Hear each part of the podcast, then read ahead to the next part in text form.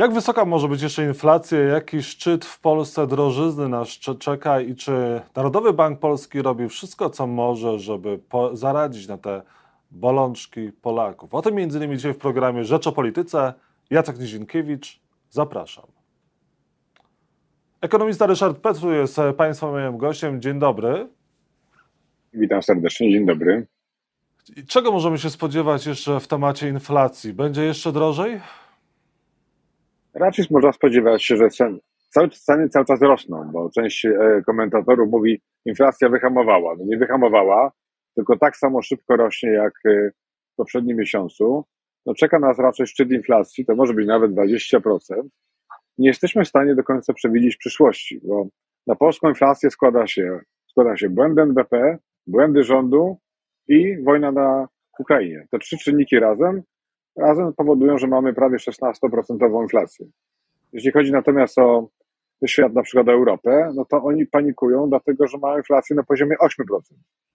I mogę powiedzieć tak, jeżeli chodzi o rząd, rząd działa proinflacyjnie, NBP przestał działać proinflacyjnie, bo zaczął podwyższać 100%, natomiast jeżeli chodzi o ceny surowców, no to niestety ostatnio mamy tendencję proinflacyjną, czyli zakręcanie kurka gazowego przez Rosjan i te suma tych czynników może spowodować, że ta inflacja nas jeszcze kilka razy zaskoczy, z ryzykiem nawet 20% inflacji. Nie chciałbym mówić, kiedy to będzie, no bo te, te suma tych czynników jest taka, że ona może się skumulować, może być 22, a może być akurat pozytywny efekt, będzie tylko 16, tylko w cudzysłowie.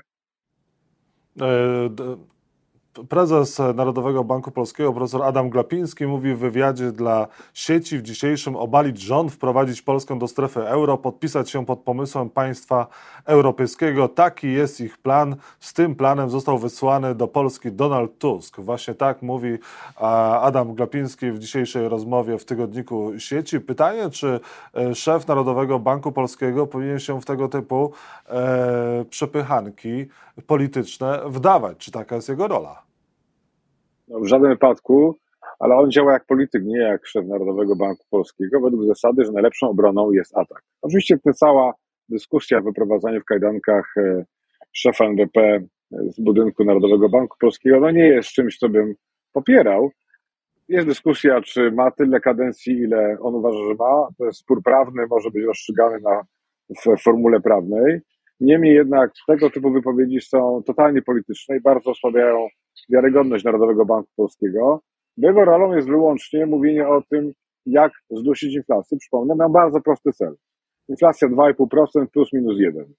Czyli albo 3,5, albo 1,5. To jest cel Narodowego Banku Polskiego i tylko tym powinien się zajmować prezes Glapiński. Jeśli mówi, że strefa euro to oznacza de facto podporządkowanie się Niemcom, to tak naprawdę działa przeciwko polskiemu interesowi, bo przypomnę, Polska przyjmując, wchodząc do Unii Europejskiej, zobowiązała się, co prawda bez podawania terminu, przyjąć wspólną walutę euro.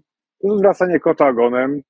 Problemem pana prezesa Glapińskiego jest to, że bagatelizował inflację, za późno podwyższał stopy procentowe, a teraz mamy sytuację, że nawet nie sugeruje rządowi, żeby wstrzymał ekspansywną politykę fiskalną, czyli duże wydatki, które z kolei napędzają inflację, no bo inflacja bierze się z nadmiaru pieniądza w gospodarce.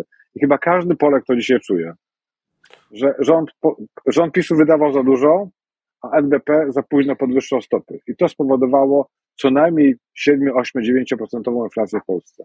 Wywołał Pan temat e, legalności wyboru Adama Glapińskiego na drugą kadencję prezesa Narodowego Banku Polskiego. W Pańskiej opinii, na Pański stan wiedzy, Glapiński został legalnie wybrany, czy nielegalnie i czy powinien zajmować to stanowisko?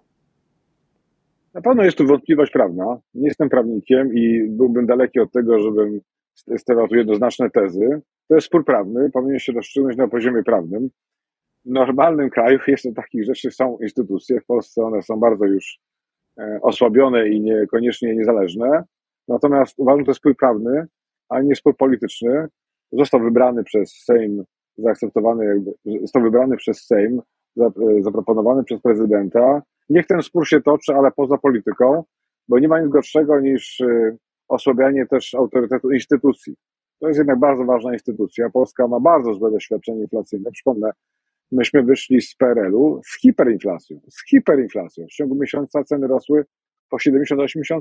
To mało kto pamięta. Ja to pamiętam, miałem 17 lat wtedy, ale pamiętam, jak, jak nie miało, znaczy jak pensja otrzymywana, no nie wiem, na koniec miesiąca, już dwa tygodnie później była dużo mniej warta, ludzie uciekali do, do, do dolarów w tamtym okresie czasu. Wolałbym, że takie polskie czasy nie wróciły, a jesteśmy blisko takiej sytuacji, bo każdy Polak, który ma jakieś oszczędności, czuje, że one mu topnieją. Co z tego, że NBP ma stopy na poziomie 6,5, można otrzymać teraz obligacje na poziomie 6,5 plus około 7% może pan lokatę zrealizować w banku, no ale 15, 16% jest inflacja. Czyli nawet te lokaty najlepsze z możliwych, one relatywnie nie dają państwu, panu gwarancji, że pan nie traci. Jeżeli ktoś ma 10 tysięcy złotych, no to co najmniej 1000 złotych rocznie straci, pomimo tego, żeby najlepiej te pieniądze jak może w instrumentach takich łatwo dostępnych ulokował. To jak w takim razie ratować się przed inflacją, co robić z oszczędnościami, jeżeli ktoś jeszcze takie ma? Polacy mają trochę oszczędności, natomiast to jest bardzo trudny temat, bo nie ma jakiejś super recepty. To, co na pewno w długim okresie nie będzie spadało, czyli wartość nie będzie spadała, to są aktywa różnego rodzaju, ale mało kto może e, pozwolić sobie na kupno ziemi czy tam mieszkania w tym momencie, szczególnie, że ceny spadać będą w najbliższych e, miesiącach. I Polak tak naprawdę ma bardzo mało możliwości zabezpieczenia się przed inflacją. Najlepszą formułą powinny być obligacje antyinflacyjne, które inflacja plus 0,1 na przykład, które chronią nas przed tym, żebyśmy pieniędzy nie tracili, które wcześniej e, uzyskaliśmy. Niestety na świecie jest tak, że jak mamy dużą inflację, to ludzie uciekają w zakupy. Prawda, kupują dobra trwałe, dobra użytko, użytkowe, trwałe, różnego rodzaju, ale to z kolei też napędza inflację, bo jest dodatkowy popyt. Czyli w tej sytuacji rząd powinien zdusić trochę popyt, żeby ludzie trochę mniej kupowali. Nie za bardzo, bo w tym momencie zdusi w ogóle Polskę i gospodarkę, ale na pewno nie może dosypywać pieniędzy do gospodarki. I przyznam, że te wakacje kredytowe, które wchodzą właśnie dzisiaj, no powodują swego rodzaju to, że to ulży oczywiście kredytobiorcom, ale w istotny sposób to spowoduje, że będzie to proinflacyjne działanie. Czyli rząd od, od początku istnienia, od 15 roku, prowadzi politykę proinflacyjną. O ile wcześniej byli, może powiedzieć, głupi, bo nie wiedzieli, aczkolwiek jako poseł mówiłem im, że będzie inflacja, będzie hiperinflacja, to się przełoży. Czekaliśmy 7 lat, niestety się przełożyło. To tyle teraz, kiedy już mamy naprawdę bardzo wysoką inflację, wyjątkowo nieodpowiedzialnym jest mówienie 14, 14 emerytury, właśnie wakacje kredytowe. Te wszystkie działania są proinflacyjne i każdy chyba Polak czuje, że 500 plus 13, 14 emerytura to były ponad budżet, ponad stan, na kredyt, proinflacyjny i dlatego mamy tą inflację. Kto naj, komuś najgorzej, e, że tak powiem, zabezpieczyć wysoką ubogim?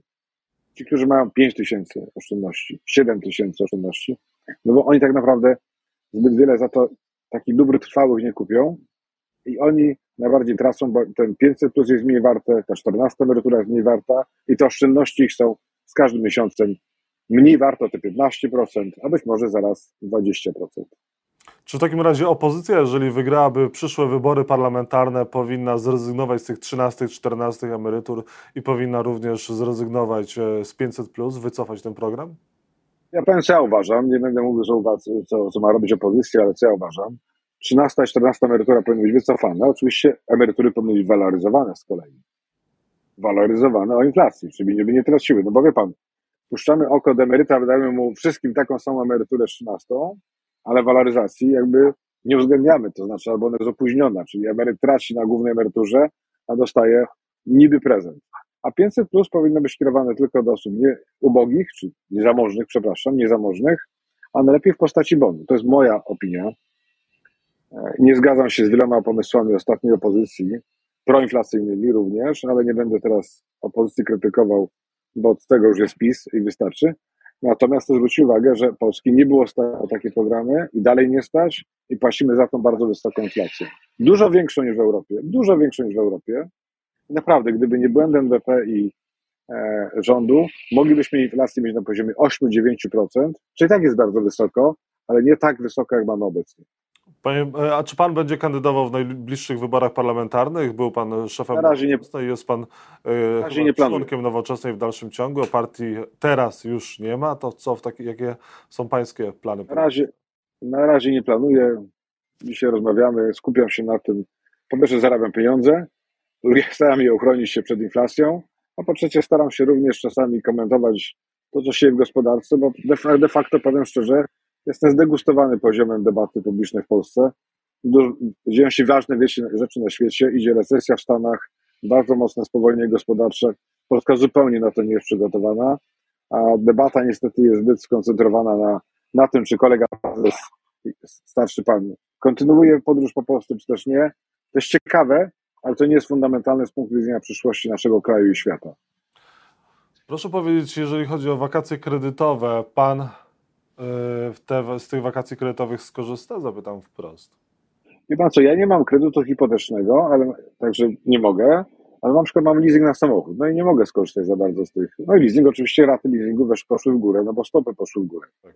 Ja nie mam możliwości skorzystania, ale mówię, że mnie akurat też, pomimo tego, że nie mam kredytu hipotecznego, mnie też jakby ta sytuacja dotyczy, chociażby przez wyższe raty leasingowe. Akurat mam nie tyle leasing, to wynajem długoterminowy, ale to jest też znacznie droższe niż było to jeszcze 8-9 miesięcy temu.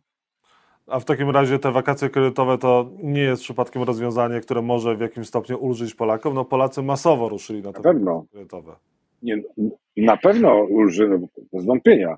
Znaczy generalnie rozumiem tak, że rząd i LDP czują się odpowiedzialni za to, że zaskoczyli Polaków y, tym, że rok temu, dokładnie dziś tak latem, Polacy już powinni wiedzieć, że stopy wzrosną. Ja pamiętam, miałem przyjemność chyba występować w Senacie gdzieś tak w lipcu czy w czerwcu zeszłego roku, mówiąc, niech NDP zacznie podwyższać stopy. Niech już ostrzeże Polaków, że stopy będą wyższe. Przyzna pan, że jak mamy już podwyżkę stóp i zaczynamy myśleć, kurczę, mogą być wyższe, to czy mnie stać na nie na kredyt, wtedy Komisja Nadzoru Finansowego powinna była wprowadzić już wyższe kryteria oceny kredytowej. To się nie stało. Bardzo wielu Polaków wzięło kredyt totalnie na styk. A teraz płaci raty dwa razy wyższe, mówiąc głównie o odsetkach, niż płaciło rok temu i mają problemy po prostu nawet z finansowaniem tego kredytu. Dzisiaj Polacy... Błąd NBP wyłącznie, wyłącznie ich błąd, dlatego że ten, to, co się stało na rynku mieszkaniowym, wzrost, cen, e, wzrost również cen e, materiałów budowlanych, eksplozja cen mieszkań, powinna była być wyhamowana dokładnie rok temu. Polacy są teraz na wakacjach, mają jeszcze dobre nastroje, ale wrócą z tych wakacji, jaka jesień ich czeka? Czego można się spodziewać? Będzie ciężka jesień, mamy bardzo wysoką inflację. Wie pan, nie wolno się podniecać tym, czy odczyt w danym miesiącu jest trochę niższy od tego, co było w zeszłym. Ważne jest, o ile są ceny wyższe niż rok temu. Obawiam się, że mogą być jeszcze wyższe około 20%. No, czekają ich niestety na jesieni bardzo drogie ceny ogrzewania mieszkań. I trzy, globalna recesja, czyli w dużych krajach świata, czy największych, czy Stanach, być może nawet w Europie będziemy mieć wzrost ujemny albo bliski zera. I w związku z tym w Polsce też to wyhamuje, to oznacza powoli zwolnienia w niektórych e, branżach, na pewno mniejszą chęć podwyżek płac i siłą rzeczy możemy zacząć biednieć, relatywnie biednieć, bo tak długo są tak samo jak inflacja, to pan czuje, że Polak może czuje, że te są, e, są wzrosty są cen, ale płace nadążają. Zaraz będzie tak, że płace będą rosły wolniej niż ceny, czy będziemy relatywnie biednieć, tak jak to się dzieje w tym momencie w krajach Europy. E, Mateusz Morawiecki mówił, że Donald Tusk jest premierem polskiej biedy, a nie jest tak, że okazuje się, że Mateusz Morawiecki może stać się premierem polskiej biedy? Tak sądzę. Znaczy na pewno jest tak, że siła, ilość błędów, które popełnił rząd PiS teraz się kumuluje. To tyle dobrze, że to jest takie, to jest takie podsumowanie ich rządów gospodarczych uważam, są dyletantami gospodarczymi. Mateusz Morawiecki nie jest ekonomistą, tylko historykiem, który miał przyjemność zarządzać bankiem, ale nie rozumie procesów makroekonomicznych i uwierzył, że jest jakimś geniuszem i może pompować pieniądze w gospodarkę, a ona będzie po prostu rosła. Gdyby tak było, to wszyscy by tak robili. Niestety ta uta, przekonanie, że mam rację, dzisiaj się przekłada na to, że mamy wszyscy perspektywę bardzo ciężkiego roku przed nami co najmniej, a być może dwóch. Ekonomista Ryszard Petru był Państwa i moim gościem. Bardzo dziękuję za rozmowę. Dziękuję bardzo.